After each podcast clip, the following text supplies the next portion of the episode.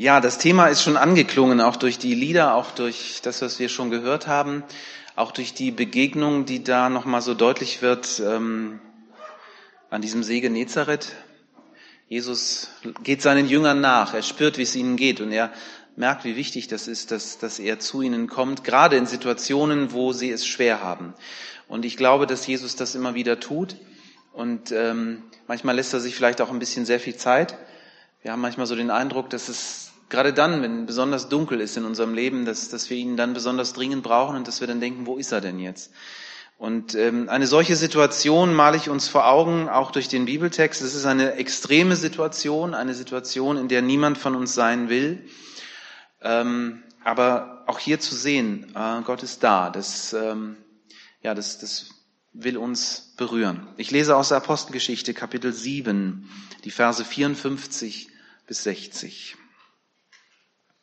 Die Anschuldigungen, die Stephanus gegen sie erhob, versetzten die führenden Männer des jüdischen Volkes in maßlose Wut.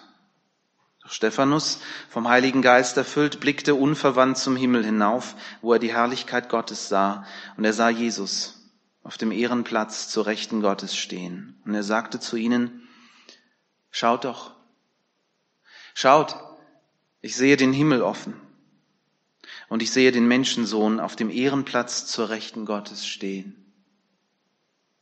Da hielten sie sich die Ohren zu, schrien mit lauter Stimme und stürzten sich auf ihn. Sie schleppten ihn hinaus vor die Stadt und steinigten ihn. Die amtlichen Zeugen der Hinrichtung zogen ihre Mäntel aus und legten sie zu Füßen eines jungen Mannes mit Namen Saulus nieder.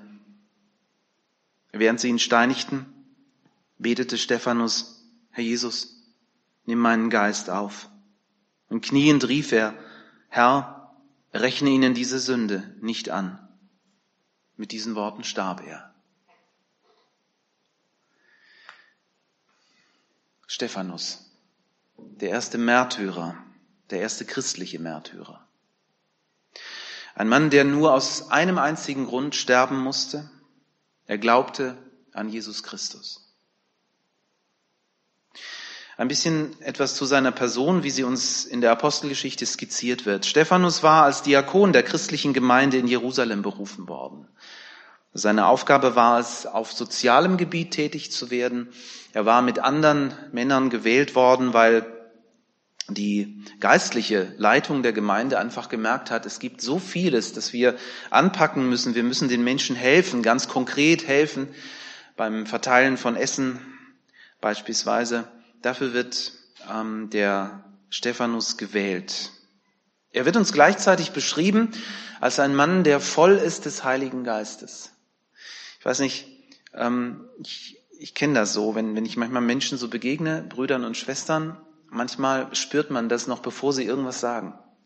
Manchmal merkt man, da bewegt sich Gott in ihnen, in ihren Gedanken. Sie strahlen es aus mit ihrem Wesen. Es ist schön, wenn man solche Menschen kennt, weil ähm, das ist ansteckend. Wenn man das selber manchmal nicht so spürt, dann ist es gut, solchen Menschen zu begegnen. Und wir lesen außerdem, dass ähm, der Stephanus ein mutiger Zeuge war für das Evangelium von Jesus Christus. In Kapitel 7 hält er eine lange, lange Rede. Und es ist interessant, dieses Kapitel mal zu lesen, weil hier sieht man im Kurzraffer, sag ich mal, die Geschichte des Volkes Israel. Und aus Sicht der ersten Gemeinde, die ersten Christen, die ja auch Juden waren, haben so ihre Geschichte gesehen und haben so auch gepredigt, dass sie gesagt haben, hier wird der Plan Gottes deutlich für sein Volk und darüber hinaus, aber vor allem für sein Volk Israel. Der Stephanus fängt beim Abraham an, dem Gründervater des Volkes, über Josef, über Mose, bis hin zu David und Salomo. Und er zeigt auf, wie Gott Schritt für Schritt sein Volk vorbereitet auf das Kommen des Messias. Stephanus spricht über die Propheten. Gott hat sie gesandt, um sein Volk zur Umkehr zu bewegen. Das ist dann mehr schon am Schluss seiner Rede. Und dann macht er etwas ähm, sehr Gewagtes und das, ähm, ja, das, das wird dann auch schwierig für ihn. Er zieht eine direkte Parallele zu seinen Zuhörern. Er sagt, genauso wie es damals war, das Volk hat auch nicht auf die Propheten gehört und dann kam das Gericht Gottes und genauso seid ihr. Ihr seid nicht bereit, auf Gott zu hören. Und seine Zuhörer sind jetzt so voller Wut, Sie hören das ja wahrscheinlich nicht zum ersten Mal. Es ist die Verkündigung der ersten Gemeinde. Und sie fangen an, mit Steinen auf Stephanus zu werfen und sie hören erst auf, als er blutüberströmt, sterbend am Boden liegt. Aber in seinen letzten Worten ist kein Hass. In dem Bewusstsein, dass Gott alle Menschen liebt und sogar seine Feinde liebt, betet Stephanus, Herr, vergib ihnen diese Sünde. So wie Jesus am Kreuz, gell? Da betet er das auch so, vergib ihnen, denn sie wissen nicht, was sie tun. Wir lesen dann weiter im achten Kapitel, wie Stephanus beerdigt wurde. Da heißt es dann in Vers zwei: einige gottesfürchtige Leute kamen und bestatteten ihn unter lauten Klagen. Also hier wird deutlich, dass sein Tod ein großer Schmerz war, mit Sicherheit für seine Angehörigen und gleichzeitig ein immenser Verlust für die Gemeinde. Ja, und da musste ich dann zwangsläufig an Sri Lanka denken. Das war Ostern. Und Ostern klingt in uns nach. Wir hörten es gerade, Ostern hört ja eigentlich nicht wirklich auf. Die islamistischen Attentäter sprengten sich in einem Ostergottesdienst in die Luft. Inmitten von hunderten Gottesdienstbesuchern. Menschen starben dort nur aus einem einzigen Grund. Sie glaubten an Jesus Christus. Dank Open Doors bekommen wir ja mit, was so auf der Welt passiert. Ich sage immer, das ist sicher nur die Spitze des Eisbergs, aber es ist ganz wesentlich, dass wir von ihnen hören, von unseren Brüdern und Schwestern, die leiden, weil sie glauben, weil sie an Jesus glauben und weil da, wo sie Minderheiten sind, dass sie da verfolgt werden. Wir lesen von ihrem Leid und wir sind aufgefordert, für sie zu beten und das ist immens wichtig. Von daher ähm, schätze ich diese Arbeit, die Open Doors macht, immens dafür zu beten, dass unsere Schwestern und Brüder durchhalten, dass sie ihren Glauben nicht verlieren und dafür beten, dass sie mutig sind, aber dass sie auch weise sind, dass sie den Hass der Menschen, unter denen sie leben, nicht leichtfertig provozieren. Und ich denke auch, auch das dürfen wir beten. Wir, wir, wir glauben an einen Herrn, der die Macht hat. Wir hörten es gerade. Jesus sagt zu seinen Jüngern, dass er die Macht hat. Alle Macht ist bei ihm. Und deswegen dürfen wir dafür beten, nicht zuletzt auch, weil wir aus unserer eigenen Geschichte wissen, dass Gott Mauern einreißen kann, dass Gott Menschenherzen lenken kann. So dürfen wir auch beten, dass Gott in diesen Ländern ähm, einfach eingreift und dass es wieder zu Glaubensfreiheit kommt. Wir sind ähm, bei diesem Thema, aber einem wichtigen Thema. Es geht hier um Tod. Es geht um sinnlosen Tod. Oder zumindest kommt es uns so vor. Wenn Menschen sterben, dann sind wir traurig. Auch wenn wir Christen sind. Gerade wenn Angehörige sterben, dann, wenn wir sie zur Grabe tragen müssen. Aber wir sind gleichzeitig, und das ist so wichtig, dass wir das nie vergessen, dass wir daran erinnert werden, wir kommen von Ostern her. Wir sind Menschen, die glauben, dass Jesus auferstanden ist und dass er lebt. Und wir glauben, dass Menschen, die sterben, die in Christus sterben, die bei Gott geborgen sind, wir glauben das und das darf uns trösten. Jesus sagt in Johannes 11, 25, wer an mich glaubt, der wird leben, auch wenn er stirbt. Also der Tod hat seine Bedeutung verloren für Menschen, die an Jesus Christus glauben. Eine wichtige Frage, die mir kam, ist, was bewirkt der Tod? Kann er etwas Positives bewirken? Und ich fand es so stark, hier drüber nachzudenken. Natürlich drängt sich uns diese Frage immer wieder auch auf, wenn wir Menschen verlieren. Manchmal ähm, sind wir länger an dieser Frage dran. Wir versuchen ja einen Sinn zu finden, so eine Art innere Logik, die uns helfen soll, den Schmerz besser zu ertragen, wenn da jemand stirbt, den wir lieben, den wir kennen.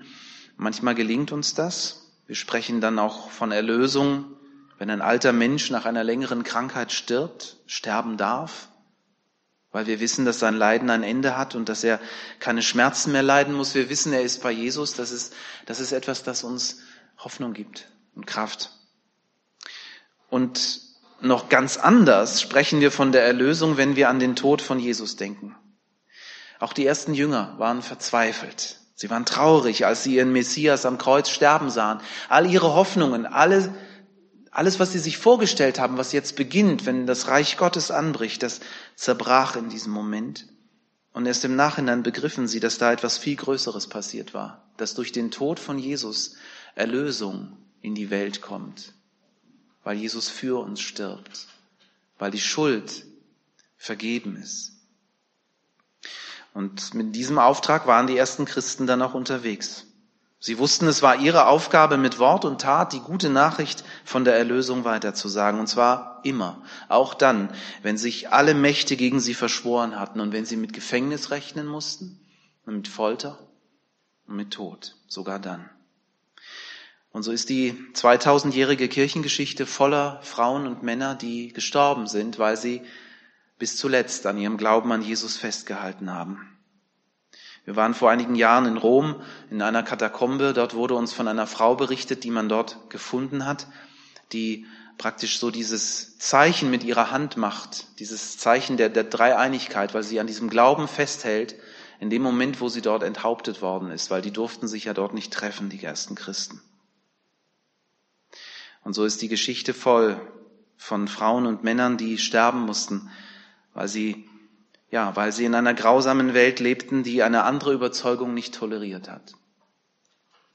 Wenn ich bei diesem Thema bin, dann muss ich aber auch über etwas anderes sprechen, das genauso schmerzhaft ist, finde ich. Weil wir Christen haben es nicht unbedingt besser gemacht. Nachdem das Christentum aus den Katakomben ans Tageslicht geklettert war und sogar Staatsreligion geworden war, da wurde der Spieß oft umgedreht. Und dann wurden im Namen Christi Andersglaubende verfolgt, zwangsgetauft und auf Scheiterhaufen verbrannt. Auch das hängt uns nach. Und ich finde, Stephanus wird zu einem Mahnmal in unterschiedlicher Beziehung. Für die christlichen Märtyrer, ja, aber ein Stück weit auch für alle Menschen, die heute Verfolgung leiden, weil sie einer anderen Religion, einer anderen Rasse, einer anderen Hautfarbe angehören. Es gibt jeden Tag Gewalt in Deutschland auf unseren Schulhöfen. Oft verbal nur. Aber was heißt das? Was heißt nur? Es ist nicht weniger verletzend. Und vor einigen Jahren war es noch so, dass es die Neonazis waren mit ihren Parolen. Heute sind diese Gedanken in der Politik zu finden, dass Menschen ausgegrenzt werden, dass sie, ja, nur weil sie aus anderen Ländern zu uns kommen, nur weil sie Hilfe brauchen. Stephanus wird zu einem Mahnmal. Er erinnert uns daran, dass wir gerade als Christen Beziehung, ähm, Stellung beziehen sollten für Menschen, die gebrandmarkt werden, die ausgegrenzt werden. Gerade diese Menschen sollten uns abspüren dürfen, wenn sie zu uns kommen, dass wir erfüllt sind von dem Heiligen Geist, wie der Stephanus das gemacht hat. Und ich denke, Stephanus war so jemand, der sich um andere Menschen gekümmert hat, egal wer sie waren. Er hatte das ganz stark auf seinem Herzen. Stephanus. Ein Mahnmal der Hoffnung. Dieses Wort Hoffnung ist auch in den Liedern, die wir gesungen haben, immer wieder aufgeklungen.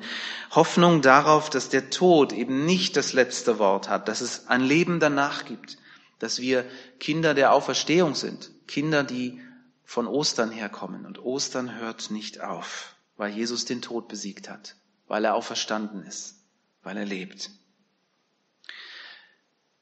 Liebe Geschwister, wir werden in unserem Land nicht bedroht, nur weil wir an Jesus glauben, in der Regel nicht. Aber ich habe dann versucht, so diese Situation herunterzubrechen auf unseren Alltag. Und ich meine sagen zu können, dass wir in gewisser Weise immer auch Situationen kennen, in, in denen sich Hoffnungslosigkeit breit macht, in denen wir nicht weitersehen, in denen der Horizont uns versperrt ist. Das können ganz unterschiedliche Dinge sein. Es kann eine Krankheit sein, eine innere Traurigkeit, Einsamkeit, Armut vielleicht, Arbeitslosigkeit, Mobbing, häusliche Gewalt. Die Frage ist, wie, wie leben wir? Wie können wir trotz allem Hoffnung behalten? Wo ist die Quelle? Wie kommen wir an die Quelle der Kraft, die uns Hoffnung gibt, weiterzuleben? Nicht einfach nur zu überleben, sondern wirklich zu leben ein Beispiel, das mir in diesen Tagen sehr viel ähm, ja, bedeutet hat, weil es mich sehr stark angesprochen hat. Arne Kopfermann, ich denke, einige von euch kennen ihn. Manche äh, haben von seinem Vater noch gehört, der hat äh, ja diesen Farbwechsel, diesen Jüngerschaftskurs entwickelt in Hamburg. Arne ist äh, bekannt durch seine Lieder, die er geschrieben hat. Lobpreisleiter, Komponist, Musiker, Songwriter. Und manche von euch wissen, dass er im Jahr 2014 mit seiner Familie im Auto unterwegs war und dann gab es einen kleinen Moment der Unaufmerksamkeit und dann kam es zu einem folgenschweren Unfall und seine zehnjährige Tochter war mit im Auto, die Sarah, sie wurde schwer verletzt und einige Tage später starb sie im Krankenhaus. So etwas will niemand von uns erleben. Arne sagt, wenn du so richtig tief durch Leid musst, dann kannst du diese Aufforderung, ignoriere das Dunkle in deinem Leben. Oder das sind alles Lügen des Teufels. Oder stütze dich nur auf Gottes gute Verheißung in seinem Wort und dann tut das alles nur noch halb so weh. Dann, dann prallt das alles an dir ab, sagt er. Neben dem Verlust seiner Tochter machte ihm vor allem zu schaffen, dass er sich ja selber die Schuld gab an dem Unfall. Er saß am Steuer. Warum bin ich nicht tot? hat er sich gefragt. Warum sie? Eine Statistik sagt, dass 80 Prozent aller Fälle nach dem Tod eines Kindes, dass da auch die Partnerschaft stirbt, dass die Ehepaare so etwas nicht aushalten. 80 Prozent. Ja. Arne hat eine Traumatherapie geholfen, schreibt er, und das Engagement für andere Kinder bei World Vision, das war so sein Ventil zu sagen, ich kann das, was passiert ist, nicht mehr ungeschehen machen, aber ich möchte anderen Kindern helfen. Ihr kennt das, ne? wo man Pate sein kann für Kinder aus armen Ländern. Und ich habe so gedacht, es ist so wichtig, dass wir, deswegen ist das für mich so ein Beispiel, dass wir in schwierigen Situationen nicht allein bleiben, dass wir Hilfe suchen. Das kann der Partner sein, das können gute Freunde sein, ein Hauskreis kann das sein. Einfach da, wo man sich vertraut, wo man über Dinge redet, die wehtun, das können Menschen in der Gemeinde sein, die Hoffnung geben und die hindurchtragen. Und dieses Beispiel zeigt auch, wie wichtig professionelle Hilfe ist. Weil wir, wir Christen sind auch oft hilflos in solchen Situationen. Oft fallen uns einfach nur gute Worte ein, die gut gemeint sind, aber die abprallen, wie, äh, wie Arne sagt. Gell? Ich meine, all das, was er da so gehört hat, war ja, war ja richtig. Aber in dem Moment hilft es nicht weiter. Und deswegen ist so wichtig, dass, es, äh, dass man da auch nach professioneller Hilfe sucht und sie in Anspruch nimmt, weil nur dann innere Heilungsprozesse beginnen können. Aber, und das will ich auch sagen, und das möchte ich betonen zum Schluss, ich glaube, dass alle wichtigen Hilfen von außen, so wichtig sie sind, sie können nicht wirklich helfen, wenn dann nicht doch tief in uns eine Kraftquelle ist, die das einfach auch bejaht, weil sonst prallt alles ab. Sonst ist egal, was dir die Leute sagen. Es können noch so gute Profis sein, ja. Es muss eine Kraftquelle in dir und mir geben, die uns Hoffnung gibt. Und das finde ich so stark hier in unserem Text. Der Stephanus, der hatte diese Kraftquelle. In dieser extremen Situation, die ja auch niemand herbeisehnt. Gell? Als dieser hasserfüllte Mob auf ihn eindringt, da gibt es nämlich keinen Menschen mehr, der an seiner Seite steht und der ihn tröstet der ihm die Hand auf die Schulter legt. Da hat er nur noch Feinde um sich herum. Und er weiß, jetzt werde ich sterben. Er weiß es. In diesem Moment weiß er es. Und dann heißt es, Stephanus vom Heiligen Geist erfüllt, blickte unverwandt zum Himmel hinauf, wo er die Herrlichkeit Gottes sah. Das ist stark. Die Herrlichkeit Gottes.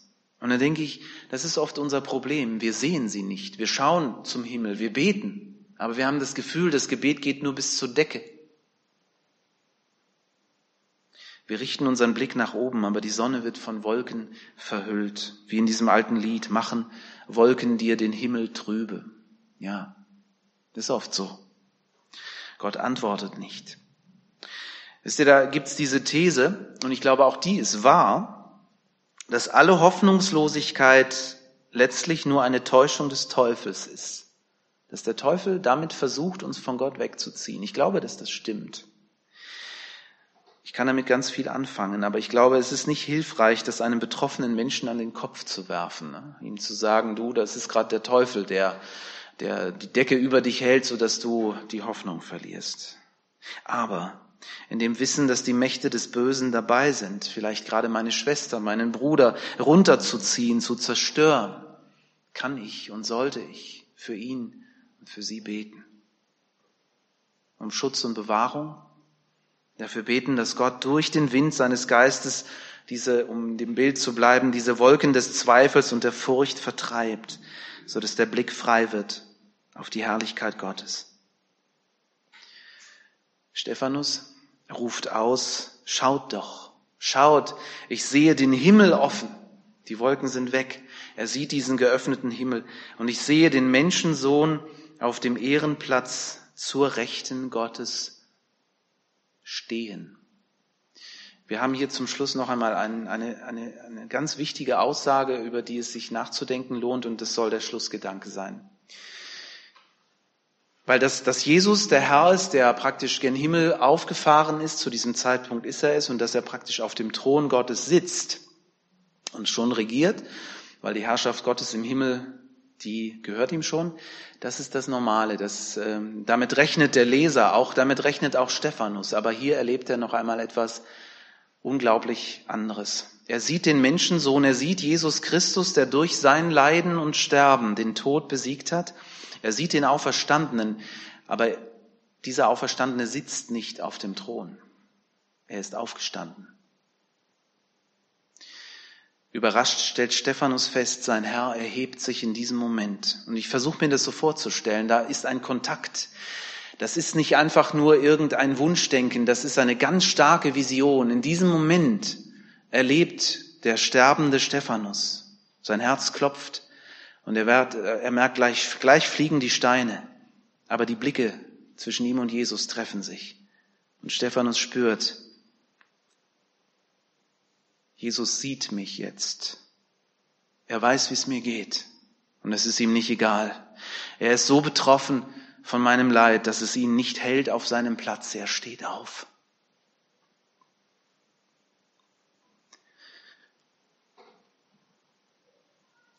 Jesus sieht mich.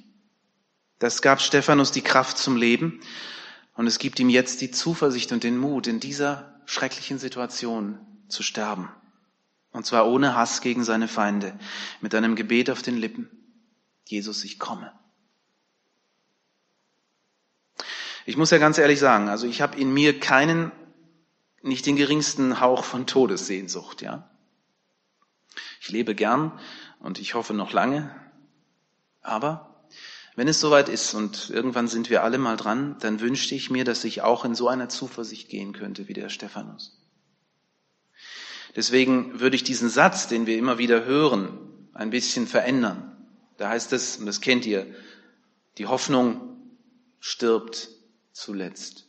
Ich würde sagen, die Hoffnung stirbt nie. Nicht für Menschen, die Jesus kennen und mit ihm leben. Und lasst uns mit ihm leben. Lasst uns mit ihm verbunden bleiben. Immer wieder diesen, diesen Blick suchen.